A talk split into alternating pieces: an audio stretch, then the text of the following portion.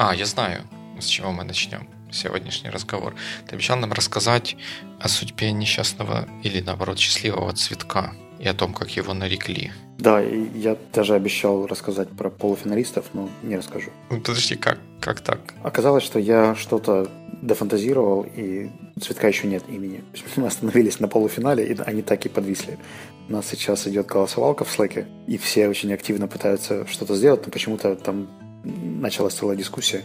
Мне кажется, что для этого мандаринчика это слишком много чести, но ребята увлеклись, а я решил не прерывать, поэтому селекция продолжается. Ваш вот этот мандаринчик еще живет без имени. Нет, мне кажется, у него много имен просто. Его теперь каждый называет так, как считает правильным. Это примерно как когда люди заводят кота или попугайчика, и каждый считает, что его имя лучше, он его упорно называет своим именем. Так и у нас в команде сейчас. То есть у него, по сути, много имен. У животного развивается, как это, multiple personalities disorder. Да-да, когда его называют Кешей, он добрый, а когда он Василий, он злится. И что прям такие бурные дискуссии но это самый живой канал в Slack за последнюю неделю, поэтому как-то основная деятельность приостановилась. Ну, ну как же так? Не, не, нельзя, наверное, на critical path всех проектов стоит называть цветок. Я не ставил приоритизацию, но, возможно, там комьюнити-менеджеры как-то добавили огня. В общем, мы со всей серьезностью подходим к этому вопросу, и нам требуется время на research, investigation, и мы дадим вам более точные эстимейты ближе к концу недели. Окей, ну тогда что мы перекладываем это на следующий выпуск? Да, да, как, как, как, бы не на два, да. Первым пунктом фоллоуапа будет, как назвали Савелия. Я уже понял твой, твой любимый вариант. Учти его при голосовании. Это единственный, который я помню. Вернее, это единственный, про который я знаю, что он хоть как-то где-то предлагался. Ты же нам не рассказываешь, что происходит в вашем закрытом слаке. А это предложили во всеуслышание в Фейсбуке наши слушатели. Окей, вернемся к этому вопросу в следующий раз. Но, на самом деле, я должен тебя похвалить. У тебя очень здорово получается подходить с правильными вопросами и правильными комментариями к моим отговоркам. Мне кажется, у тебя хорошо развито критическое мышление. Где ты его развивал? Не знаю, где оно само развилось книжки читал, задачи математические решал какие-то. В Штатах не проходил курс критическое мышление для CTO? Нет. Я вообще в Штатах никаких курсов, по-моему, не проходил. Я только там работал. Работал? Ну, ты, конечно, выбрал, чем заняться в Штатах. Не самое благодарное. Я же не хотел, чтобы меня депортировали. Ну, на самом деле, это тоже спорно, потому что ты мог бы объяснить им, что да как, и почему тебя не стоит депортировать. Ведь навыки аргументации у тебя тоже присутствуют, да? Некоторые считают, что да. А ты как считаешь? Не знаю, но я стараюсь, потому что когда иногда мне бывает нужно кого-то в чем-то убедить, я призываю все, все, что могу призвать на, на помощь чтобы обойтись без мордобоя. Да-да-да, я как раз хотел сказать, что последний аргумент, он всегда за самым сильным. Звучит, звучит страшно, но я так понимаю, что ты нам хочешь сегодня рассказать о том, что такое дебаты и с чем их едят, раз уж мы зашли в такую тему, связанную с аргументацией, убеждением, мордобоем. Не знаю насчет мордобоя, мне кажется, ты в плену стереотипов, но мне кажется, что правда стоит раскрыть эту тему и как бы я не просто так спрашивал про курсы. Ты утверждаешь, что ты где-то что-то, наверное, знаешь про убеждения, стараешься использовать какие-то разные подходы, но дай угадаю, у тебя нет никакого формального образования в плане стратегии убеждения, аргументации или еще чего-то. Это все, скорее всего, ты получил где-то в, в полях. В подворотне. Ну да, у меня формального какого-то образования на такую тему нету. Ну, какие-то книжки а искусство убеждения, Getting to Yes, я читал. И что-то даже запомнил, и что-то даже иногда использую. А как у тебя с э, практичностью этих книжек, вот, если бы ты ее должен был оценить? По шкале от 1 до 10, где 10 это очень практично? Сейчас это не практично, потому что я не очень помню. Ну, вот, чтобы давать какие-то рекомендации и оценивать, надо освежить знания своих, свои об этих книжках, потому что я сейчас порекомендую что-то, а потом окажется, что там одна глава из 13 была стоящей. То, на самом деле не нужно ничего рекомендовать, я просто о том, насколько ты мог, правда, по книгам учиться, или они давали только knowledge. То есть есть же knowledge, а есть practice, да, и это два разных измерения. Некоторые советы из книг этих я использую практически. Mm-hmm. Я, может быть, сейчас не смогу артикулировать, откуда это было почерпнуто и как я его на практике использую, но я абсолютно уверен, что я что-то из того, что там я где-то прочитал, я использую. Я попробовал, оно оказалось работоспособным, и я его продолжил использовать. На самом деле ты сейчас в очень интересной категории, люди, у которых есть общее представление о том, что такое убеждение, аргументация и так далее, но при этом целостная картинка отсутствует. То есть мы, по сути, учились каким-то разным кусочкам, разным системам, разным подходам. Причем, как правило, это были люди, которые вышли из бизнеса. Кто пишет книги, там, Way to Yes и так далее. Это либо какие-нибудь sales, либо CEO. Люди, которые провели много переговоров и пытаются консолидировать свой опыт. Но даже у них, как правило, это все весьма, в общем, весьма интересно. Что меня наводит на мысль, что если мы можем системно учиться разработке или еще чему-то, то, наверное, можно системно учиться и дискуссии, убеждению и дебатам. Дебаты – это такое интересное слово, потому что мы про, про дебаты все вспоминаем, когда начинается или скорее заканчивается очередной политический сезон. И как-то у нас тоже потихоньку вроде бы как начинается, начинает формироваться традиция этих дебатов. Хотя началась, потом, потом не началась. Мы все знаем, что в США на выборах президента дебаты это прям большая история. Но вот ты как сертифицированный специалист по дебатам, вот расскажи нам, что это такое? Вот, вот зачем? Потому что у меня есть какой-то свой взгляд на эту историю, и он скорее негативный, чем позитивный. Смотри, давай я начну с того, что те примеры, которые ты назвал сегодня, это политические, президентские и даже президентские Трампа и Хиллари, это были не дебаты. Окей, okay, подожди, все в телевизоре в программе было написано дебаты, и потом в новостях писали в дебатах, там что-то произошло. Если тебе кто-то в CV пишет senior разработчик, ты ему тоже веришь сразу? Не в брови, а в глаз, но Окей, хорошо, просвети, просвети тогда, что это. Вернее, что, что это и что такое дебаты? Смотри, если говорить про дефиницию, то получается, что дебаты – это, во-первых, аргументированный, во-вторых, ценностный обмен позициями и аргументами между двумя оппонентами в третью сторону. То есть они пытаются убедить кого-то третьего, в нашем случае зрителей, парламент или еще кого-то. То есть дебаты никогда не ведутся между оппонентами, как мы это видели у Хиллари Клинтон и Дональда Трампа. То есть они обсуждали это друг с другом и переходили на личности. Ну, все равно же миллионы зрителей смотрели и принимали, наверное, какую-то сторону. Просто я в шоу-ноутс добавлю ссылку того, как это делают в британском парламенте откуда, собственно, дебаты произошли в свое время, а, о том, как премьер, бывший премьер-министр Кэмерон а, общался с лидером оппозиции, но при этом они обсуждали одни и те же позиции, но не глядя друг другу в глаза, а обращаясь к всему парламенту. То есть их задача была утвердить свою позицию и при этом убедить большинство людей в зале, что они должны их поддержать и проголосовать именно так, как нужно. И там, несмотря на все фракции и прочие э, квоты, которые есть в политикуме, действительно многие люди имеют возможность и право голосовать не только по партийному признаку, но и то, как считают нужными. То есть, если их убедить, то они могут голосовать с тобой. И, собственно, именно для этого эти дебаты изначально и создавались, а потом формализовались, потому что когда этих парламентариев нужно было где-то учить, то в маленьких таких учебных заведениях типа Кембриджа или Оксфорда сделали дебатные клубы для подрастающих политиков и начали их учить еще со студенчества. А потом как-то студентам это все очень под, подхватилось. Им понравился competitive стиль, то есть конкурентный, соревновательный, потому что дебаты это еще и драйв, пока ты этому учишься, ты участвуешь в разного рода соревнованиях и, ну, назовем это батлами. И самый сок здесь в том, что ты обычно убеждаешь какого-то нейтрального судью или человека, который относительно не предвзят. И в конце он дает тебе фидбэк по тому, там, как его было лучше убедить, какую, какая стратегия его впечатлила, почему или почему нет. Вот этот формат стал настолько распространяться, что сегодня, в принципе, в каждой уважающей себя средней школе в США есть небольшой club, огромное количество debate federations и ассоциаций, которые проводят турниры между школами. Ну вот примерно так, как спорт-лиги делают, когда делают межшкольные турниры по футболу, также есть и дебатные соревнования. Поэтому большинство тех вещей, которые мы видели, это были не дебаты. У меня сразу несколько мыслей есть. Это, пока ты говорил, я вспомнил, что, наверное, еще одно место, в котором дебаты используются вот в таком формализованном, почти формализованном смысле, как, как ты его описал, это судебный процесс, да, там же если есть присяжные, да и, по-моему, и без присяжных, по крайней мере, насколько я так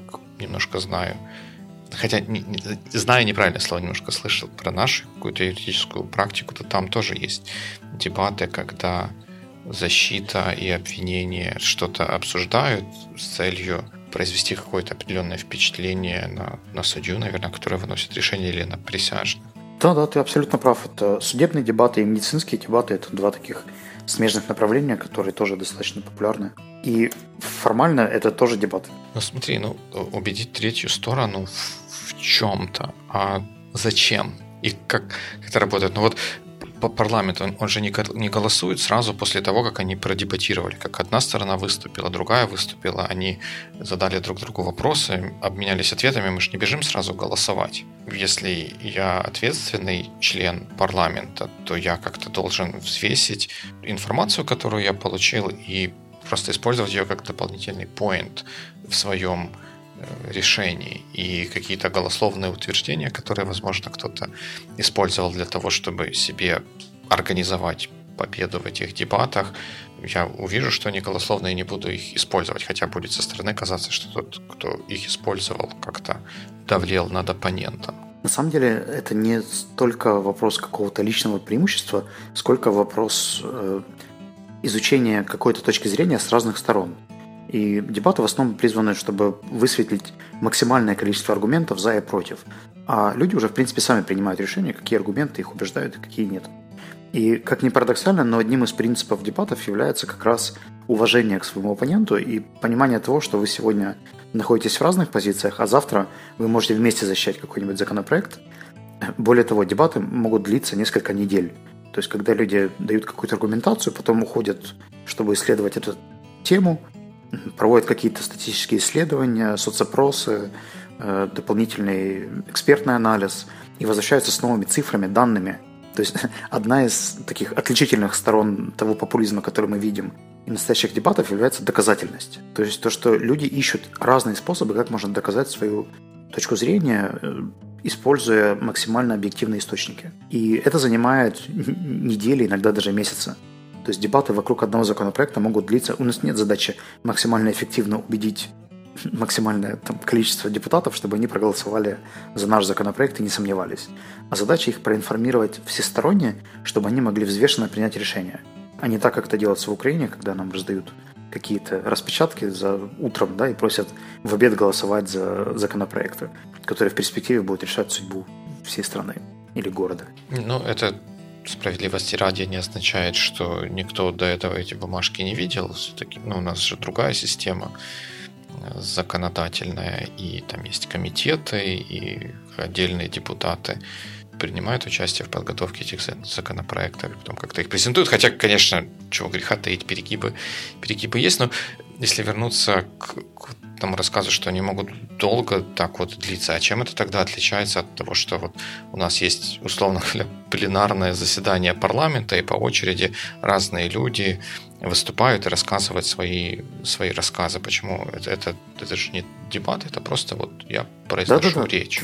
Ты на самом деле сейчас очень четко сказал по поводу рассказывания своих рассказов, потому что основной элемент дебатов – это взаимодействие точек зрения. То есть люди, которые знают стратегии опровержения, которые могут отсылаться к аргументам оппонента, на них реагировать не на личность, как у нас это часто делается, а на суть аргументации, находить логические ошибки, указывать на несостоятельность некоторых аргументов, э, подчеркивать сильные или слабые стороны того или иного аргумента. То есть это по сути как если ты представишь себе переписку с заказчиком или с э, клиентом или еще с кем-нибудь, когда вы начинаете переписку с трех поинтов, которые потом начинают расширяться, расширяться, и где-то спустя две недели ты понимаешь, что твой email становится весьма объемным, потому что у тебя идет 3.5, 3.6, 3.7 и много-много подпунктов, и на все нужно отвечать, причем в теле именно этого письма или выносить какие-то топики вообще на отдельное обсуждение. В принципе, на, это очень напоминает э, то, что происходит во время дебатов. А подожди, подожди, но вот э, коммуникацию с клиентом, вот такую вот переписку, ну, я бы назвал, наверное, discussion around some, some issue. Тогда, если вот это похоже на дебаты, тогда чем слово discussion отличается от слова дебаты и почему мы будем использовать слово дебаты? Потому что discussion ты ведешь напрямую с клиентом, а дебаты, как правило, ориентированы на третью сторону, чтобы убедить кого-то еще. Схоже здесь в том, что э, точки повторяются. То есть, если мы выбрали какие-то поинты для обсуждения, то мы не будем обсуждать коров и зеленый цвет, мы будем говорить только о бюджете, например. И бюджете в контексте программы дебаты. Самое большое отличие – то, что люди умеют слышать, что им говорят, и реагировать именно на это. Они не рассказывают только свои позиции, они еще и реагируют или активно взаимодействуют с аргументами своих оппонентов, раскладывают их по полочкам, объясняют, почему они несостоятельны, или почему они менее важны, или почему результаты того, что делают они, менее нужны сейчас людям, чем те результаты, которые есть у нас. То есть это там идет целый ряд стратегий, это больше похоже на переговорный процесс по глубине. Наверное, да. Но смотри, я сейчас в Википедии открыл страницу, посвященную дебатам, и тут вот там описывается чего-то и пишет дальше through logical consistency, factual accuracy and some degree of emotional appeal to the audience. То ли у них неправильно написано, то ли я не могу это прочитать. Through logical consistency, factual accuracy, and some degree of emotional appeal to the audience are elements in debating. where one side often prevails over the other party by presenting a superior context and or framework of the issue. Моя не понимать связь между некоторая часть речи through logical consistency are elements in debating. Может, они хотели написать thorough logical consistency, factual accuracy. А еще любопытно, что у нас с тобой разные статьи, видимо, открыты, потому что моя Википедия говорит мне совершенно другие вещи. Ну, это второе предложение во втором абзаце. Угу. Ну, что такое же? Ну, какое-то неправильно. Ну, это не важно, какое э, оно... Ну, хотя тоже, вот в дебатах, наверное, можно было бы придраться, что это кривое предложение, и то, что там сказано, это криво. Да, Тут да. сказано some degree of emotional appeal. Если оказывается так, что вот та аудитория, который, перед которой мы вот это вот дебатируем, такая, которая очень восприимчива к этому emotional апилу, то прыснуть стаканом воды в оппонента, это же самое оно. И зачем вот эти какие-то подбирать логические аргументы или еще что-то, если все все равно будут за тебя, если ты еще какие-нибудь жесты призывные сделаешь? А, отвечу тебе короткой историей, которая случилась со мной в Ирландии, в славном городе Голуэй в древнем университете, который находился в замке. Там проходил финал дебатного турнира, который назывался World Karl Popper Debate Championship. В финал вышло две команды. Команда Пакистана и команда Литвы. У них было два очень разных стиля дебатирования. Литовцы дебатировали в классическом оксфордском стиле, когда они говорят о ценностях, говорят о логике, говорят о структуре. И все три дебатера выглядят просто как один. То есть они в одинаковых пиджаках, в одинаковых рубашках, с одинаковыми галстуками, прическами, стрижками и очками. То есть их очень сложно отличить только по именам, разве что. Симонос, Витолтас и кто-то третий, и Рокас, например. В то время как команда Пакистана выходит и, вот знаешь, в таком в классическом индийском стиле, говорит, да как же это можно, да что вы тут развели. И у них тоже есть своя аудитория, которую они убеждают. По результату панель из 15 судей присуждает победу команде Литвы 8 к 7. И все могло совершенно по-другому разрешиться в этом дебатном раунде. Но идея в том, что когда ребят учили дебатировать, им говорили, что есть две стратегии. А, вы можете делать ставку на логику и аргументацию, вы можете делать ставку на стиль, а можете научиться это все объединять. Ладно, это три стратегии. Но идея в том, что каждый знает свои сильные стороны. Кто-то очень харизматичен, кто-то очень рационален, и может использовать это как свое конкурентное преимущество. Мы не можем отрицать тот факт, что есть люди, которых больше убеждают эмоции и больше убеждает рациональная составляющая, и мы не знаем, с кем именно мы общаемся в данный момент, как правило. Поэтому было бы неплохо их уметь комбинировать. Как программист и инженер всегда пытаюсь во всяких таких системах найти экстремальные кейсы. И соответственно, посмотреть, как система будет себя вести в таком экстремальном кейсе, потому что наша задача как инженеров сделать так, чтобы она себя вела хорошо и правильно во всех ситуациях. Вот если у нас происходят вот эти вот дебаты, и, по-моему, ты сказал, что переходить на личности и всякое такое, это неправильно, но если это стратегия, которая работает, что если твой оппонент озвучивает логически правильные мысли, которые могут заставить аудиторию одуматься, то тебе ничего не остается, как дискредитировать источник этой информации и таким образом, э, если не уничтожить, то уменьшить ее ценность. И ну, вот это тоже часть дебатов получается. Ты понимаешь, э, этому учат еще в седьмом классе, что на самом деле источником информации никогда не является человек, который ее произносит. Он всего лишь доносит какую-то логику или какие-то не, факты. Не, все же, не всех же учат на курсах правильного восприятия, восприятия дебатов. Ты знаешь, мне кажется, ты как-то недооцениваешь западную систему образования, потому что очень многие проходили на самом деле курсы полемики или аргументации, так или иначе, потому что он, он зашифрован в очень многих образовательных системах. Но не к тому. Если все-таки говорить про ту, тот кейс, о котором ты говоришь, то есть еще такое понятие, как код дебатера или кодекс, которому гласно или негласно следуют все, кто в мире так или иначе связан с дебатами. Там есть 15 пунктов, что делают правильные или хорошие или уважающие себя дебатеры, и 15 пунктов, что они не делают. Вот если мы посмотрим на Трампа, то он успешно нарушал все эти пункты. Он врал, он фальсифицировал э, факты, он обращался к личностям, а не к содержанию. Он не слушал того, что ему говорят, там, не вступал в активное взаимодействие и так далее, и так далее, и так далее. То есть э, все, из, все мои друзья из дебатного э, комьюнити говорят, что как бы, это не, не называется дебатами, и это дискредитация вообще всего процесса. Что такой вопрос. Процесс-то, может, и дискредитировали, но кто-то результат все равно достиг. Вот тут, кстати, про, про правила мне вспомнилась еще одна интересная история. Эм, есть такой дядька Тим Феррис, в первой рассылке там про один из выпусков его подкаста писал, и он стал условно говоря, знаменит в продуктивити комьюнити после того, как написал книжку The Four Hour Week или Four Hour Work Week. И я не, по-моему, это все-таки в этой книжке было. И он как бы всякие такие свои рецепты успеха и продуктивити рассказывал. И одна из историй была про то, как он выиграл я сейчас могу начать немножко врать, но суть истории примерно я, я уверен, что я ее сохраняю выиграл чемпионат какой-то восточной страны, по-моему, это была Япония, по какой-то восточной борьбе а-ля сумо. При этом он сам вот такой поджарый, спортивный молодой человек, которого сложно себе представить борцом сумо. Они же все такие, прям надо, надо быть мастодонтом, чтобы бороться. И он выиграл чемпионат не потому, что он был лучше всех и лучше всех вот это боролся вот в этом сумо, а потому что он очень умно использовал какие-то правила, которые там были, заставляя соперников делать что-то, что они в обычной ситуации не делают или не привыкли делать. Ну, как, какой-то он как бы выводил их как-то за рамки, и они допускали вот эти ошибки, и технически победа или по очкам, или как там она вычисляется, она присуждалась вот этому вот самому Тиму, и он таким образом стал чемпионом по этому виду спорта. И потом на следующий чемпионат уже правила поменяли, чтобы следующего такого Тима не было. Ну, или, по крайней мере, с точно mm-hmm. такой же стратегией не было.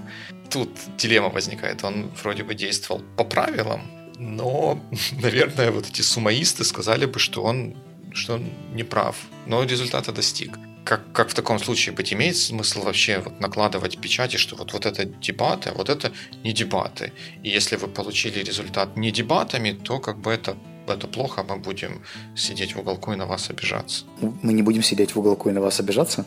Мы будем сидеть в уголке, ты совершенно прав. Я просто пытался объединить, не объединять понятия. То есть дебаты, как правило, начинаются с разбора дефиниций или определений. И когда мы подменяем понятия, это, в принципе, одна из фальсификаций и манипуляций. Поскольку дебатеры стараются не манипулировать, они и не подменяют понятия и стараются их развести. Как я попытался сделать с, например, Хиллари и Трампом. Если говорить про правила, то правила, на самом деле, они формальная часть соревнования. Говорить, что они объективны или не объективны, это не имеет смысла. Вопрос в том, какие компетенции получают люди, которые этим занимаются с детства. Если вспоминать политикум, который есть сейчас в западном мире, и смотреть на их умение вести дискуссии, это, с одной стороны, там, дает им какие-то сложности, потому что им нужно обсуждать и договариваться о многих вещах, но, с другой стороны, я думаю, посмотреть на то, какую цивилизацию они построили, используя эти инструменты, мне кажется, заслуживает как минимум уважения. Если говорить о том, что такие соревнования да, или такие правила позволяют культивировать в людях любознательность, толерантность, умение четко изъяснять свои мысли и доносить их до больших аудиторий, то да, пусть это будет. И пусть этим кто-то злоупотребляет, если он пользуется какими-то там, общепринятыми ценностями, и это всех устраивает. Но здесь еще есть другая сторона, то что люди, которые в какой-то момент научились аргументации или дебатам, они могут понять, что ими манипулируют, они могут понять, что происходит, и не просто не согласиться, но еще и объяснить, почему, или, может быть, переубедить рядом сидящего человека, почему не стоит соглашаться с той позицией, которую вы сейчас услышали. А вот с, с позиции тебя, как человека, который ну, намного больше нас, участвующих сейчас в эфире, погружен в эту тему. Если взять социальные сети, которые как бы тоже место, где люди объединяются, где есть аудитория и где иногда разгораются какие-то дискуссии. Можно ли какие-то такие вот обсуждения назвать дебатами? Есть ли в этом что-то хорошее или, или, или это скорее плохо. Давай скажем так, что вот если взять, например, известный нам всем портал DOU и посмотреть на те комментарии, которые обычно идут под статьей, в процентном соотношении дебатов там достаточно мало. Минимум потому, что люди не ресерчат те темы, о которых пишут, они не уважительно относятся к оппоненту или даже к теме, да, которую они обсуждают, а часто переходят на странные, непонятные. Это дискуссии, да, это обсуждение, это троллинг, это споры, это может быть что угодно. Здесь вопрос того, насколько люди настроены обмениваться точками зрения и насколько люди готовы принять тот факт, что с ними могут быть не согласны. Потому что у нас вот в нашем украинском пространстве очень часто бытует позиция, что люди, которые не согласны с моей точки зрения, недостойны обсуждать ее. Потому что я прав, а у вас все... То есть наша задача почему-то расшатать, а вот принять тот факт, что у человека может быть другая позиция и сказать, что это окей. Например, когда украинцы не согласны с чем-то, обычно у нас какая реакция? Мы так слушаем, слушаем, слушаем или читаем, читаем, читаем, потом говорим «но» и рассказываем свою позицию. Например, вот да, ты считаешь, что дебаты это так, но на самом деле, или ну я считаю. Но это, если я не ошибаюсь, это как раз манипулятивная техника, правильно? Когда ты говоришь, но на самом деле, именно в, такой, в таком сочетании. Да, да, да, да, да. И, и украинцы это очень любят. И это то, что дебатеры не делают. Когда дебатер не согласен с какой-то точкой зрения, его задача идти одним простым инструментом. Инструмент называется ICE. Первое I стоит для слова state, означает identify. То есть он никогда не начинается со своей позиции, он всегда начинается с позиции другого человека человека. То есть, Дима, если я правильно тебя понял, то ты опасаешься, что дебаты могут использоваться для манипуляций, и это достаточно зыбкая технология, которую сложно понять. C – это criticize. Причем этот criticize настолько мягкий, что там рекомендуется избегать слов but, however, но, однако и так далее, а использовать другие синонимы, например, и к тому же, мне кажется, чтобы не противопоставлять наши точки зрения, а показывать их как альтернативные. То есть ты считаешь так, и это, возможно, имеет место быть. А, а можно я, извини, что я перебью, но вклинюсь? Но угу. это, наверное, возможно в тех случаях, когда вот эти точки зрения можно рассматривать как возможно, если оппонент Дима, говорит, что Земля делаем плоская, то ты же ему скажешь, ну, это возможный взгляд на проблему. Скажи просто, ты помнишь, с какой фразы ты меня перебил сейчас? Да, ты говорил, что надо сказать, что две что это тоже возможная точка зрения. Окей. Okay. В твоем случае ты, ты начал опять со слова «но». «Но» и противопоставил «но можно же вот так». Ну да. Но я же не, не профессиональный дебатер. Я профессиональный дебашир. Дебашир. Вот на самом деле дебош это и, и, и множит. Давай попробуем сразу, чтобы, если уж ты хочешь внести корректировку, то вноси ее так. То есть определи, о чем я говорил, и попробуй через «и» добавить свою позицию. Окей. Okay. Если я правильно тебя понял, то ты говоришь, что даже когда человек озвучивает какую-то позицию, которая априори является неправильной или неприемлемой или невозможной, мы все равно должны дать ему, наверное, я бы по-английски назвал это benefit of the doubt, но я не сейчас on the spot не могу это на русский. Дать ему право, да? Да, дать, дать ему право придерживаться и угу. утверждать и делать утверждения, да, основанные да, да. на этой точке зрения. Совершенно верно. И? Я не знаю, как сказать «и», я хочу сказать «но».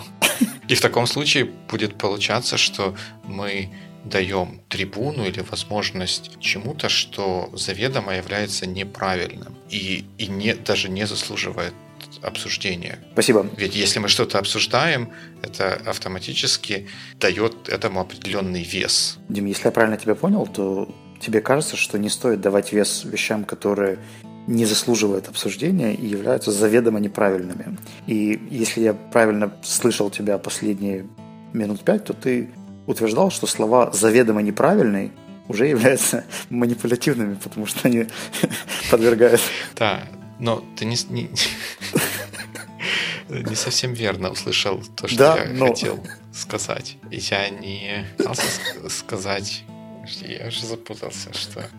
Ну ты точно не пом- неправильно понял. Вернее, я, я пытался передать не то, что... Да, я, я знаю. Я на самом деле тебя просто подловил на логической ошибке. Видишь, ты уже начинаешь немножко плавать. А, если я правильно тебя понял, то ты имел в виду то, что когда мы уделяем внимание какой-то теме, которая на самом деле этого внимания, как нам кажется, не заслуживает, то мы даем ей какую-то важность, которая, может быть, не нужна и, наоборот, будет вредной. Да, это можно так охарактеризовать. В этом случае это право решать, полезно или не полезно, стоит об этом говорить или не стоит, остается как раз за слушателем или за третьей стороной. Но... То есть мы оппоненты, и мы находимся в равных позициях. Мы не сетевый и разработчик. Мы два разработчика на фоне заказчика. Да? И заказчик уже выберет, что он хочет и чего он не хочет. Не мы определяем, что, что достойно обсуждения, а что нет. Мы можем аргументировать, почему эта тема сейчас не актуальна? Ну, не, ну подожди, подожди, подожди. Если я правильно тебя понял, то в, в ситуации, когда на сцене при принятии какого-нибудь, я не знаю, чего-то, какого-то важного законопроекта стоит доктор с соответствующим mm-hmm. образованием, опытом и говорит, что прививки делать нужно, и рядом стоит шарлатан, который рассказывает, что это все ахинея, то нужно слушать их обоих. Ну как ты поймешь, кто из них шарлатан, а кто доктор, если не услышишь с их уст аргументацию и объяснение, и что стоит за их словами? Потому что бывает и заслуженный доктор, который ошибается или находится в плену коррупции, а бывает шарлатан, который, может быть, не зная, говорит истину или подводит нас к проблематике, которую доктор не увидел. Но есть какая-то объективная реальность и какое-то, скажем, научное, научное знание, есть какая, какие-то вещи, которые больше, чем слова конкретного отдельно взятого человека, который сейчас перед нами стоит. И задача людей, которые перед нами стоят, обоих,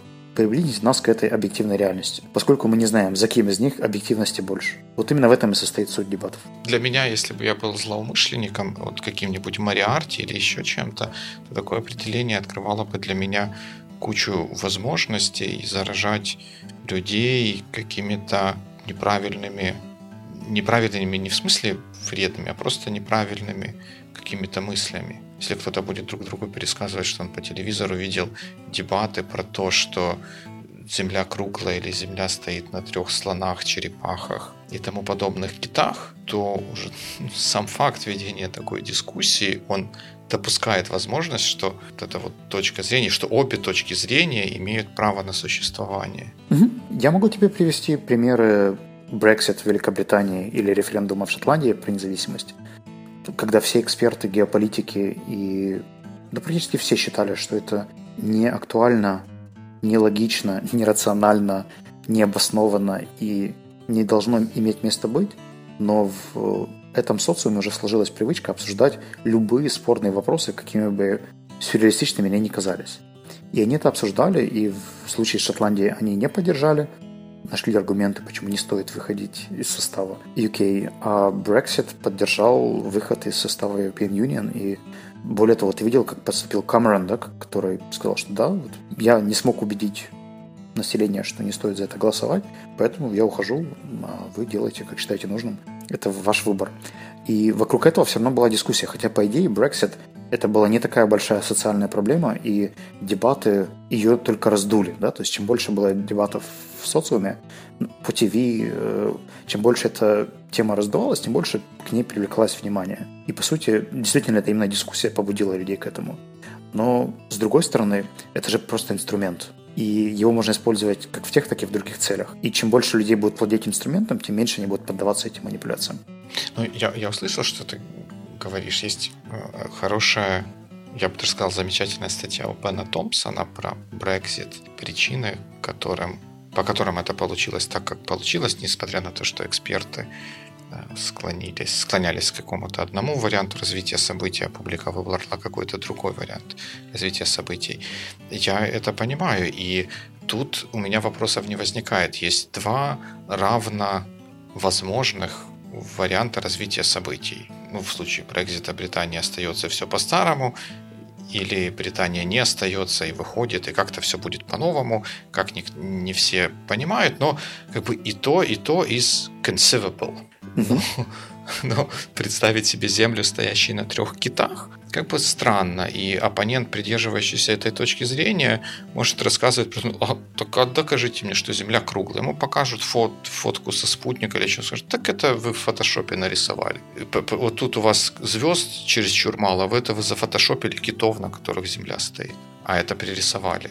И как, как, какие дебаты мы можем вот в таком состоянии, в такой ситуации? Как вообще возможны какие-то дебаты? На самом деле, для дебатов очень важно четко формулировать вопрос, который обсуждается. В том примере, который ты привел, дебатов и не будет, потому что обсуждаются две позиции, которые не сбалансированы или не равны. Я специально приводил пример Brexit, потому что это как раз вот пример той темы, которая должна обсуждаться. Обычно это утверждение. Это не просто две позиции, там, земля такая или земля, земля сякая, а, например, в США нужно отменить Obamacare. И две позиции стараются каким-то образом объяснить, почему нужно или почему не нужно этого делать. Вокруг этого обычно строятся дебаты. Угу. А смотри, вот такой вопрос. Вот если обсуждать это вот Obamacare, не знаю, насколько мы все глубоко знаем, что это за тема, но, но тем не менее, это э, Obamacare это экономическая категория, это экономический подход э, к решению определенных проблем в здравоохранении mm-hmm. или в системе здравоохранения, так как она есть э, в США. И это многогранная структура, в, в которой много разных элементов, которые разным образом между собой взаимодействуют, и какие-то люди получают от нее больше бенефита, какие-то люди получают меньше бенефита, какие-то, возможно, вообще не получают. И кого, вот если бы меня выдвинули участвовать вот в этих дебатах. Какая бы credibility была у этих, у этого обсуждения? Я мог бы, наверное, подготовиться как-то, может, мог бы сформировать себе какую-то точку зрения, но в чем ценность того, что какую-то аргументацию будет озвучивать человек, который не является специалистом вот в той области, в которой он сейчас пытается выступать? Правило, в дебатах говорят люди, которые, в принципе, собирали мнение специалистов, и они уже так или иначе либо придерживаются, либо им положено защищать одну или другую точку зрения. Я вернусь к примеру с Obamacare, а пока что расскажу тебе про пример э, таких более практичных для тебя дебатов. Представь, что у нас есть группа middle разработчиков, которые не может определиться, лучше им работать в продуктовой компании или в э, аутсорсинговой. И мы зовем двух CTO, одного из продуктовой, а другого из аутсорсинговой компании, чтобы те провели дебаты насчет того, почему разработчику лучше работать в такой компании, именно в такого типа компании. И поскольку у них у всех есть фактаж, примеры, цифры и так далее, они, в принципе, достаточно компетентны, чтобы об этом говорить. И здесь уже будет вопрос, наверное, каких-то личных качеств, умения правильно аргументировать и донести эту точку зрения до большего количества людей. В случае с Obamacare ты бы, скорее всего, попал на дебаты как представитель одной из двух сторон – демократов или республиканцев. То есть у тебя была бы заведомо готовая позиция. Ты бы был спикером, задача которого донести аргументы, которые уже сформулировали медики, уже сформулировали экономисты, уже сформулировали аналитики и уже сформулировали политики. И твоя задача их правильно собрать, обработать, донести, объяснить и максимально четко сформулировать. Ну, то есть я тогда становлюсь таким себе маркетологом, что ли, да, который должен с языка специалистов это перевести на язык той аудитории, чтобы заставить ее принять мою точку зрения. Но в такой... Ну, или можно назвать это public relations. Да, точно, точно, public relations. Пиар-специалист, что я их маркетологом назвал. Э, да, пиар-специалист. У меня здесь есть определенная задача. Да? Я хочу широкую общественность убедить присоединиться к вот этой вот точке зрения и, наверное, в результате этого предпринять какие-то действия или, наоборот, не предпринимать каких-то действий. Получается, если это моя задача, то вот те аргументы, которые подготовлены, я не заинтересован рассказывать так, как они есть. Я заинтересован выкладывать или рассказывать аргументы, которые поддерживает мою точку зрения. даже если я знаю что-то, что, что не так, и напрямую касается, например, аргумента, который я сейчас озвучиваю, ну, не знаю, там, если я рассказываю, что надо делать машины с очень большими двигателями. Они будут очень быстро ездить, вы можете возить много мебели и всего такого. И я умышленно не буду рассказывать о том, что они э, потребляют mm-hmm. слишком много бензина. И именно для этого там будет оппонент, задача которого будет не только рассказать про электромобили, но еще и показать другую сторону твоей аргументации. А твоя задача не поступать по-украински и проигнорировать или унизить оппонента, а признать тот факт, что есть и обратная сторона, и убедить людей, что те риски, которые несет большой двигатель, ничтожны по сравнению с теми преимуществами и выгодами, которые получит человек, если будет ездить на быстрой, шустрой и сильной машине. То есть это как раз и есть вот это лавирование между ценностями, преимуществами, выгодами и умение их правильно донести. А как это тогда отличается от манипуляции, когда у тебя э, как участник, у участника процесса нету такой вот целостности, что ли, в той позиции, которую ты озвучиваешь. Ты озвучиваешь только то, что нужно, чтобы продвинуть твою идею. И если ты приготовил 10 аргументов и знаешь еще 15 аргументов против своей идеи, так казалось, что задвинув первые три, ты получил желаемого результата, ты умываешь руки и идешь дальше. Дело в том, что целостность здесь – это командная составляющая. Целостность – это и ты, и твой оппонент. То есть вы вдвоем работаете как система. Если бы ты был сам и проводил анализ, да, то тебе было бы необходимо смотреть самому на это все с разных точек зрения. Более того, дебатеры проводят анализ перед э, раундом или перед дискуссией именно для того, чтобы предугадать потенциальные контраргументы, которые он услышит. То есть это обязательная составляющая. Он должен видеть картинку максимально полностью. Иначе он будет не готов реагировать на какие-то возражения. Это очень важный элемент подготовки. Но в этом случае у тебя нет такой функции. Твоя функция – показывать аргументацию с одной точки зрения, функция твоего оппонента с другой точки зрения. И вот вместе вы как раз там где-то на серединке и сойдетесь. В смысле, в объективности. Подожди, мы на серединке не сможем сойтись, потому что я свою, стою на своем краю, он стоит, стоит на своем краю, и на этой серединке может сойтись только слушатель. Да, да, да, это его но, задача. Но он при этом не слышит аргументов, таких вот, которые его подводят к этой самой золотой середине. Он слышит от меня аргументы вправо, от оппонента аргументы влево, и Наверное, это рассчитывает на то, что у слушателей есть какой-то определенный уровень подготовки и эмоциональной и интеллектуальной зрелости, чтобы из двух вот этих вот аргументов сложить свое мнение. Но, как ты любишь говорить, в идеальном мире все не всегда так происходит. И из того, что, ну, как, как мне кажется, я вижу вокруг, вокруг вот этих вот дебатов, это скорее приходит к такой вот, приводит к такой вот радикализации мнения, что люди начинают mm-hmm. вместо того, чтобы искать середину, Э, чересчур сильно болеть за какую-то отдельную сторону, которые априори, by design вот этого процесса стоят на очень разных полюсах обсуждаемого вопроса. Я понимаю тот риск, о котором ты сейчас говоришь, и, наверное, он немножко обоснован тем, что ты говоришь про украинские реалии сейчас. И то, я про любые реалии говорю. А, тогда я просто добавлю, что если мы говорим про дебаты в любом формальном виде, то там результат дебатов измеряется не двумя или тремя позициями или мнением человека. Им обычно дают шкалу и просят ответить, например, до и после дебатов. Поскольку дебаты – это не вопрос, а утверждение, например, нам нужно поддержать или отменить Obamacare, то их перед дебатами спросят по там, какой-то шкале, например, strongly agree, agree, partially agree, not sure, partially disagree, disagree и strongly disagree. То есть вот по, по такой шкале. А потом просто померяют, чем, чем поменялось мнение фокус-группы после того, как они услышат основные аргументы от экспертов, цифры, данные, насколько изменится эта картинка после того, как люди станут более проинформированными и смогут посмотреть на эту точку зрения с другой стороны. Вообще на эту проблему с другой стороны. И, по сути, это и есть основной value, то, что мы можем замерить, насколько меняется мнение человека в ту или иную сторону может быть, не конкретного человека, а группы людей или фокус-группы по одному или иному вопросу, если они становятся чуть более осведомленными или там, слышат какие-то аргументы. Как показывает статистика э, на сайте idebate.org, после раундов э, большинство людей все-таки приходят к каким-то более срединным позициям, потому что они слышат аргументы за и против. Радикализация происходит только в очень личных темах, которые затрагивают тебя.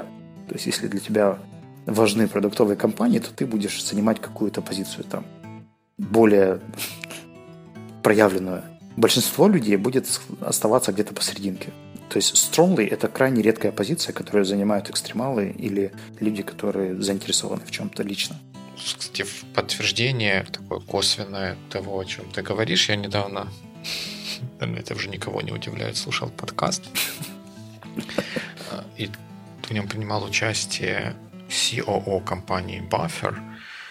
Может быть, те, кто являются пиар-специалистами, слышали они, они недавно достигли 10 миллионов monthly revenue, и он рассказывал о пути компании к этому достижению, и из таких вот персональных практик, что ли, или таких вот вещей, которые ему помогали делать то, что, то, что он делал, он назвал то, что в сложных ситуациях, когда нужно принять какое-то сложное, непростое решение, он специально ходил на консультации или ну, задавал вопросы, которые его интересовали двум людям по отдельности, у которых он знал, что у них будет совершенно противоположное мнение mm-hmm. по данному вопросу.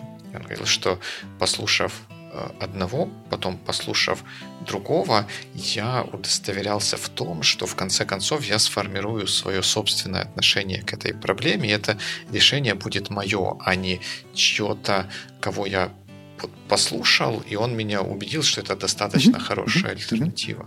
Абсолютно верно и крутая аналогия, именно так это и работает.